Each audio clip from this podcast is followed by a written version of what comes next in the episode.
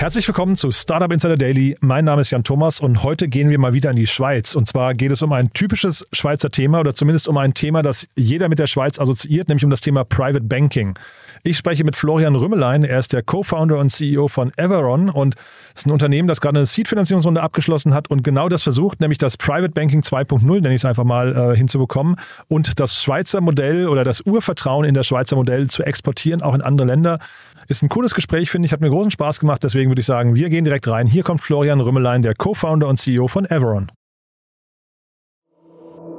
Startup Insider Daily. Interview. Cool, ja, ich freue mich sehr. Florian Rümmelein ist hier, Co-Founder und CEO von Everon. Hallo Florian. Hallo Jan, danke, dass ich da sein darf. Ja, freue mich, dass wir sprechen und ja, klingt von außen toll, was ihr macht, muss ich sagen. Hab mir die Webseite auch mal im Detail angeguckt, Finanzierungsrunde steht.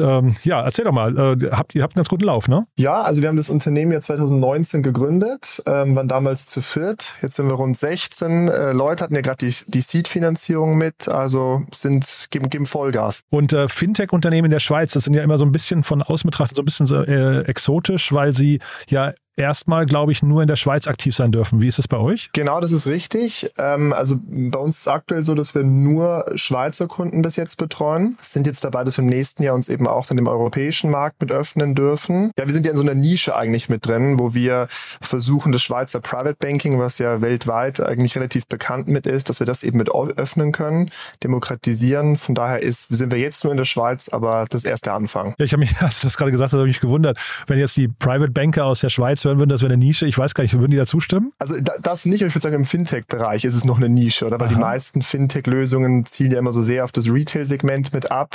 Wir versuchen uns da eigentlich zu positionieren, so im Bereich vom Mittelstand, wo Leute auch irgendwo, wenn es um mehr Geld geht, doch einen persönlichen Ansprechpartner mit wünschen. Von daher im Fintech-Bereich Nische, global gesehen, ist, würde ich sagen, der Großteil vom Finanzmarkt als solcher befindet sich ja irgendwo im Private Banking rein volumenmäßig. Ja, ich hatte mich gefragt, ob ihr so in dieser, ich weiß nicht, wie weit du jetzt den deutschen Markt kennst, aber hier gibt's ja Moonfair, hier gibt's Finvia, hier gibt's Liquid. Sind das so Unternehmen, mit denen ihr euch messt oder mit wem vergleicht ihr euch? Ja, doch. Also man kann sagen, Liquid ist eigentlich ein gutes Beispiel. Ich würde sagen, das ist so einer unserer größten Konkurrenten zum europäischen Markt mit.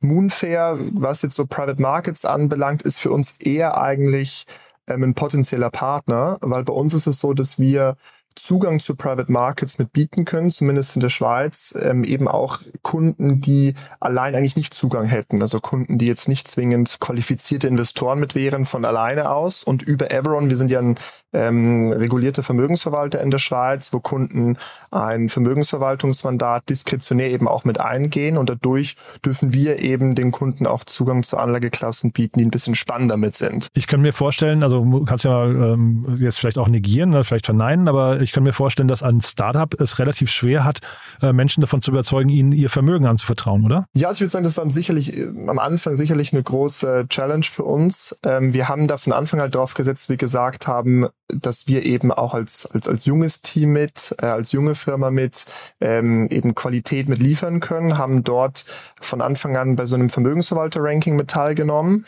was bei uns in der Schweiz in einem so der renommiertesten Wirtschaftsmagazine mit veröffentlicht wird. Und da sind wir jetzt letztes Jahr als bester Vermögensverwalter in der Schweiz mit ausgezeichnet worden. Und das hilft natürlich extrem dann in der Vertrauensbildung gegenüber dem Kunden. Aber merkt ihr da trotzdem so Ressentiments, dass man irgendwie sagt, naja, wir gucken uns das lieber erstmal aus der Ferne an, weil, sag mal, mein Geld, da wo es gerade ist, ist eigentlich besser aufgehoben, auch wenn vielleicht ich weiß gar nicht, was euch dann zum besten Vermögensverwalter macht. Ist es hinterher die Performance oder Sicherheiten oder was war dann ausschlaggebend für das Ranking? Ja, also für das Ranking ausschlaggebend ist eigentlich die risikojustierte Rendite, die wir jetzt bei real verwalteten Kunden mit generiert haben. Also wird gemessen, was die Rendite im Vergleich eben zur Volatilität.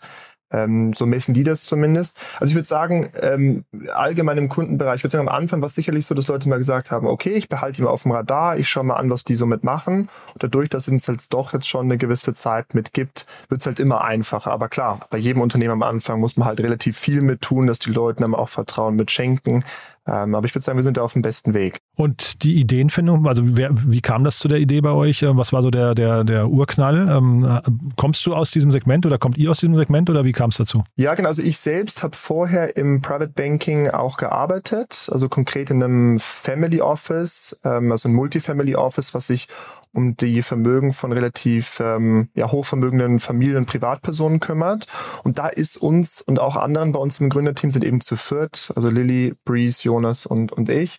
Und wir haben dort eben relativ viele Anfragen bekommen von ganz normalen Menschen, die halt irgendwo sich ein Vermögen miterarbeitet hatten und auf der Suche waren nach einer Betreuung, die halt nicht irgendwo nur ein Standardangebot vom Bankberater mit ist. Und das war dann eigentlich so der Punkt, wo wir gesagt haben, hey, wieso können wir das eigentlich nicht mehr Leuten mit zugänglich machen und wieso müssen wir uns immer nur um die kümmern, die ja eigentlich schon extrem viel haben und überall den besten Zugang mit dem erhaltenen Finanzbereich. Und das war so ein bisschen so die Motivation für uns eben auch als junge Menschen, dass wir den Markt und die Dienstleistung, die persönliche Betreuung demokratisieren möchten. Eure Kundengruppe, ab wie viel Vermögen geht das los? Also aktuell ist es so, dass wir unsere Dienstleistung ab ca. 30.000 Schweizer Franken anbieten, sind ja aktuell auch rund 30.000 Euro. Von den Vermögen her, von den Kunden ist es so, dass die meisten unserer Kunden sich irgendwie ein Vermögen von 250.000 Franken bis so 2-3 Millionen erarbeitet haben. Mhm. Okay, und das dann in dem Bereich fühlt ihr euch auch wohl? Genau, in dem Bereich fühlen wir uns wohl, weil da sind die Anforderungen sind ein bisschen höher mit als jetzt im Retail-Segment, wenn jemand irgendwie nur 100, 200 Franken anlegen möchte.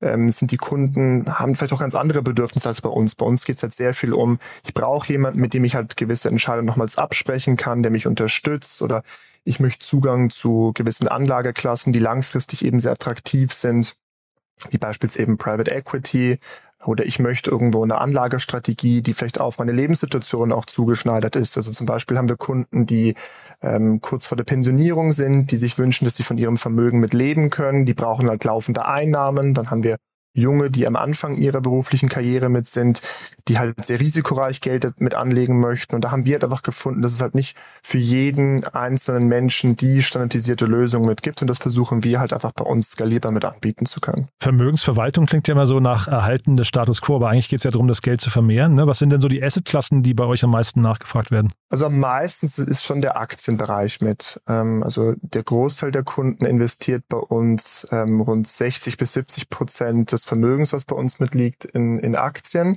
Was wir halt mit merken, und das finden wir ganz schön mit, ist halt die Nachfrage eben auch zu alternativen Anlageklassen, eben wie dem Private Markets Bereich, mit wozu ja Private Equity, Debt, Real Estate, aber eben auch Venture Capital mitgehört, dass der eben nach und nach zunimmt. Und das ist natürlich super für uns, weil da können wir halt dann einfach Zugang mitbieten zu ganz spannenden Anlagemöglichkeiten. Also Venture Capital heißt dann, Startups sind halt eben auch eine Assetklasse, die für euch zunehmend interessanter werden? Das ist richtig, klar. Wir machen aktuell, sind es dann eher Lösungen, die so im Wachstumsbereich, im Growth-Bereich mit sind. Also ein bisschen die sicheren Bänke dann schon, ja? Genau, schon etwas sicherer, genau. Und für euch ist so das Ziel oder das wichtigste KPI wahrscheinlich dann Asset Under Management, ne? Genau, also wir haben eigentlich zwei Angebote, die wir haben. Wir haben einmal halt einfach Private Banking as a Service, also wo wir Endkunden betreuen, wo wir halt unser Geld verdienen anhand der durchschnittlichen Gelder, die bei uns halt mit liegen. Auf der anderen Seite haben wir ein Geschäftsmodell, wo wir Private Banking as a Service Infrastructure eigentlich anbieten an, ich sag jetzt mal,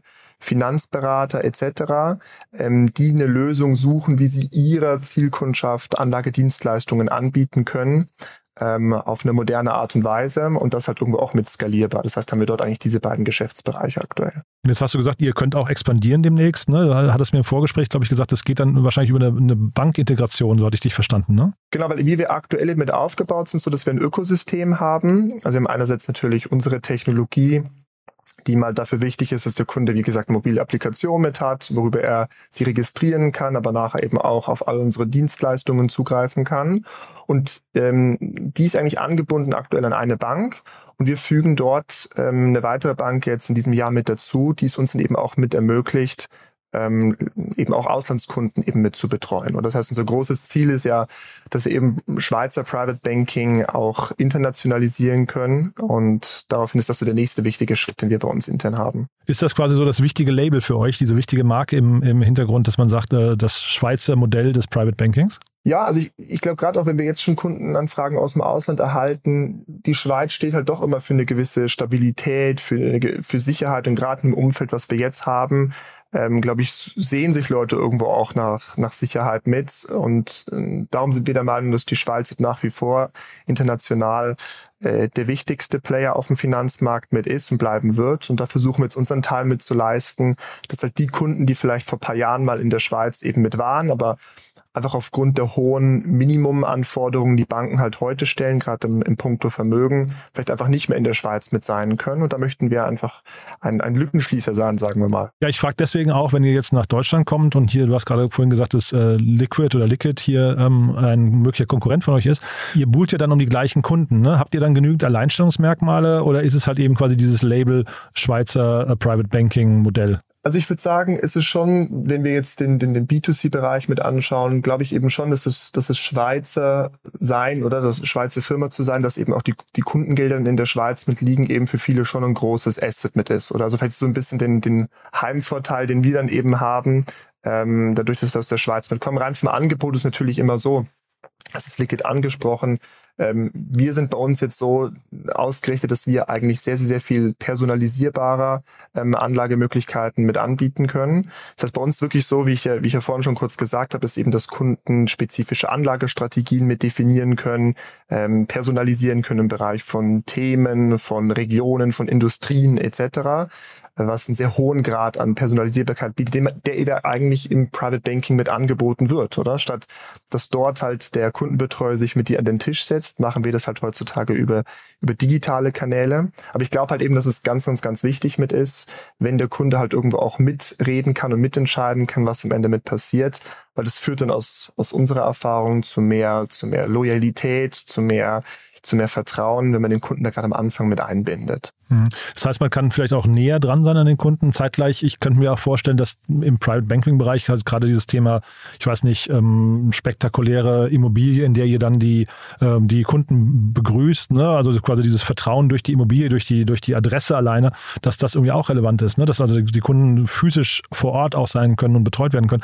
Das siehst du nicht, das ist also quasi eher so das Modell von gestern noch, ja? Also ich glaube, es ist so ein hybrides Modell. Also ich glaube, das Allerwichtigste ist, dass Kunden wissen, dass an der, anderen Seite irgendwo von dem Gerät oder von der App, die der Kunde eigentlich mit bedient, jemand ist, der halt auch da ist, wenn man Fragen hat. Oder also ich glaube so, ich kann anrufen, ich kann eine Frage mitstellen, da ist jemand da, der mir mithilft. Das mit dem persönlichen Vorbeikommen, jemanden mit sehen, das haben wir in ganz vereinzelten Fällen aktuell.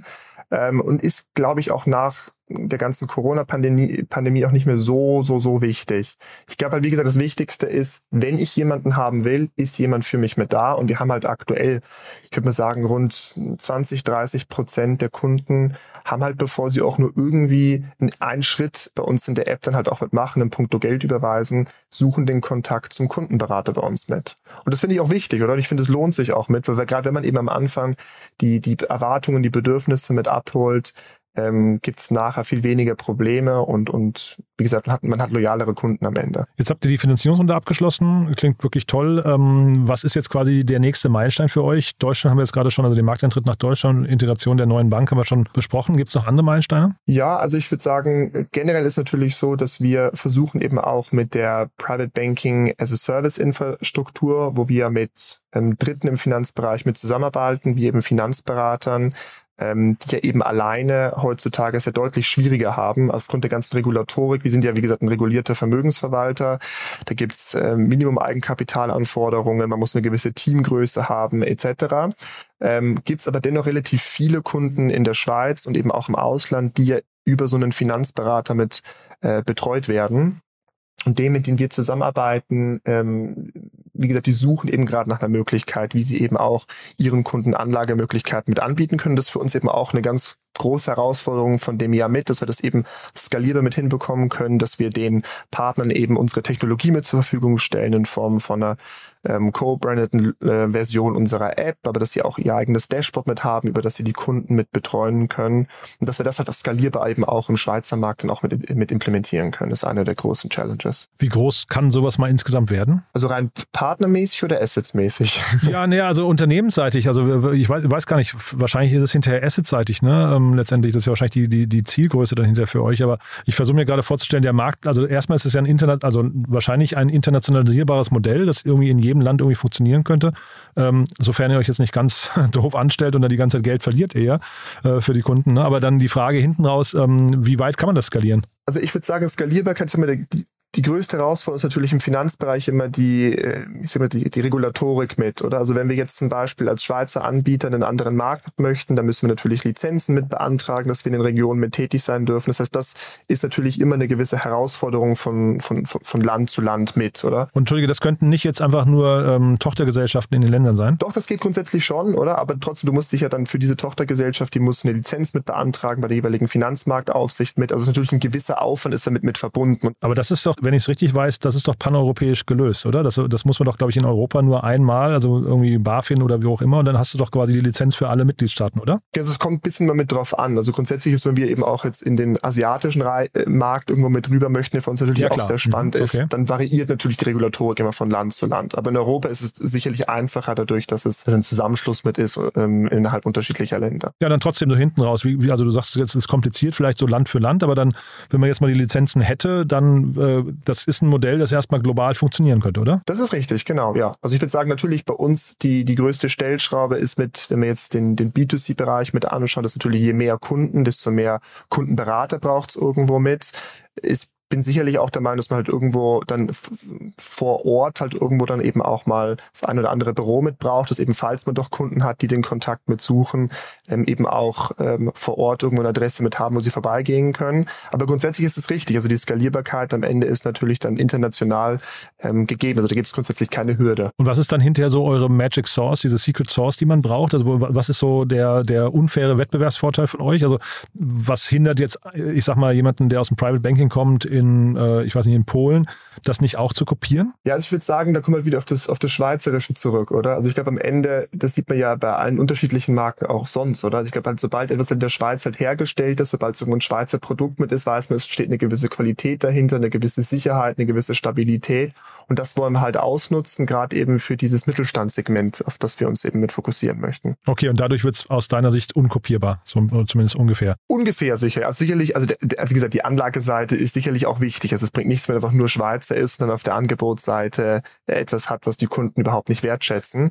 Aber die Kombination eben daraus, glaube ich, ist relativ vielversprechend. Und gerade eben der Fakt, dass du dann auch deine Gelder eben in der Schweiz mit liegen hast. Ich sag jetzt mal, stell dir vor, du bist jetzt irgendwo in Polen oder in der Nähe auch irgendwo zu Russland oder bist irgendwo in Taiwan etc. Das sieht man ja immer wieder, solche Trends, dass eben in der Schweiz dann auch extrem große Nachfrage gibt, eben aus diesen Regionen nach Kontoeröffnungen hier, weil Leute sich sicher sind, egal was passiert, in der Schweiz ist mein Geld sicher. Könnt ihr dann eigentlich auch das Schweizer Bankgeheimnis exportieren? Ja, also grundsätzlich ist es ja so, oder? In der Schweiz haben wir ein Bankgeheimnis, gibt natürlich aber gerade der automatische Informationsaustausch zu gewissen Regionen, einmal steuertechnischer Natur, der ist natürlich vorhanden, oder? Also so wie das früher halt war, dass man Gelder hier in der Schweiz verstecken konnte, ohne dass irgendjemand mitbekommt. Ich würde mal sagen, die Zeiten sind mit vorbei. Aber in puncto Bankgeheimnis ja sicherlich, also irgendwo die Diskretion, die auch mit verbunden ist, dass einfach ein anderes Land nicht einfach so grundlos in die Schweiz kommen kann, sagen kann, so, die Gelder von dem Kunden möchte ich jetzt mal mit haben. Das ist sicherlich in der Schweiz geboten, ja. Und du hast vorhin gesagt, Aktien sind das Hauptasset, auf das ihr euch fokussiert. Das war ja jetzt relativ volatil an den Börsen, ne?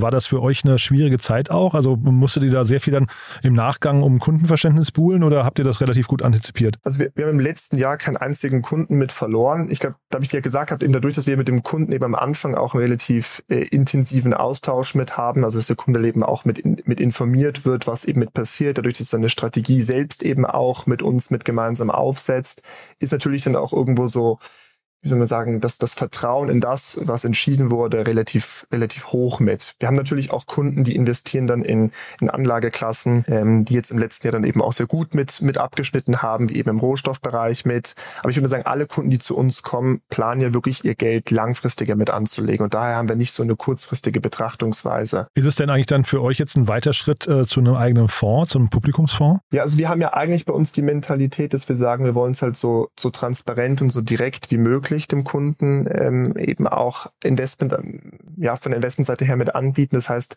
bei uns ist so, wenn wir aktuell Fonds mit haben, dann sind das Fonds, die wir mit ausgewählt haben, eigentlich von Dritten. Also das heißt jetzt zum Beispiel im Private Equity Bereich sind es Private Equity Fonds von eben großen Namen wie Partners Group, Schroders etc., wo wir Zugang mit bieten, aber wir selbst setzen keine Fonds mit auf, oder? Weil uns ist wichtig halt, dass wir als unabhängiger Vermögensverwalter für den Kunden eben, sag ich jetzt mal, die besten Anlageentscheide mit treffen und ihnen wirklich auch helfen, die besten Entscheide für ihr Vermögen mit zu treffen. Und da sehe ich das so ein bisschen als Herausforderung, wenn man dann selbst irgendwie noch einen eigenen Fonds mit managt, den man dann dem Kunden irgendwo rum wieder mit anbieten möchte.